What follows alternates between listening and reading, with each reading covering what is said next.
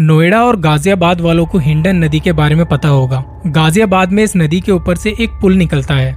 रात के तकरीबन एक बजे के आसपास, एक डिलीवरी बॉय किसी सोसाइटी में जा रहा था खाना डिलीवर करने। रास्ते में सिक्योरिटी गार्ड की ड्रेस में एक औरत खड़ी लिफ्ट मांग रही थी। इस लड़के ने उसके पास जाके बाइक रोकी तो उस औरत ने कहा, भैया, आगे चौराहे पर एक सोसाइटी है, वहाँ छोड़ देना।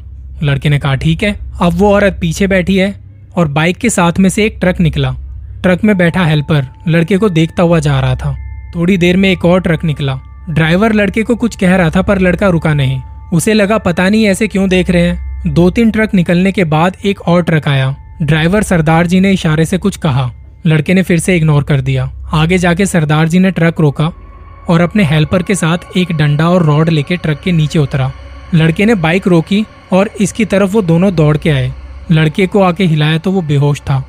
बस उसकी आँखें खुली थी। वो औरत जो अब तक उसके पीछे बैठी थी, वो गायब हो चुकी थी। सरदार जी ने पास के अस्पताल में जाके लड़के को एडमिट करवाया और जब उसे होश आया तो उसका कंधा बड़ा दुख रहा था। डॉक्टर ने उसके कंधे पर पट्टियाँ बांधी हुई थी। तो सरदार जी ने उस लड़के को बताया, जब तू बाइक से जा रहा था और ट्रक वाले तुझे कुछ इशारा कर रहे थे, वो तुझे बताना चाह रहे थे कि तेरे पीछे जो औरत बैठी है, वो तेरा कंधा खा रही है, पर शायद तुझे वो अपने कंट्रोल में कर चुकी थी और तुझे पता नहीं चला।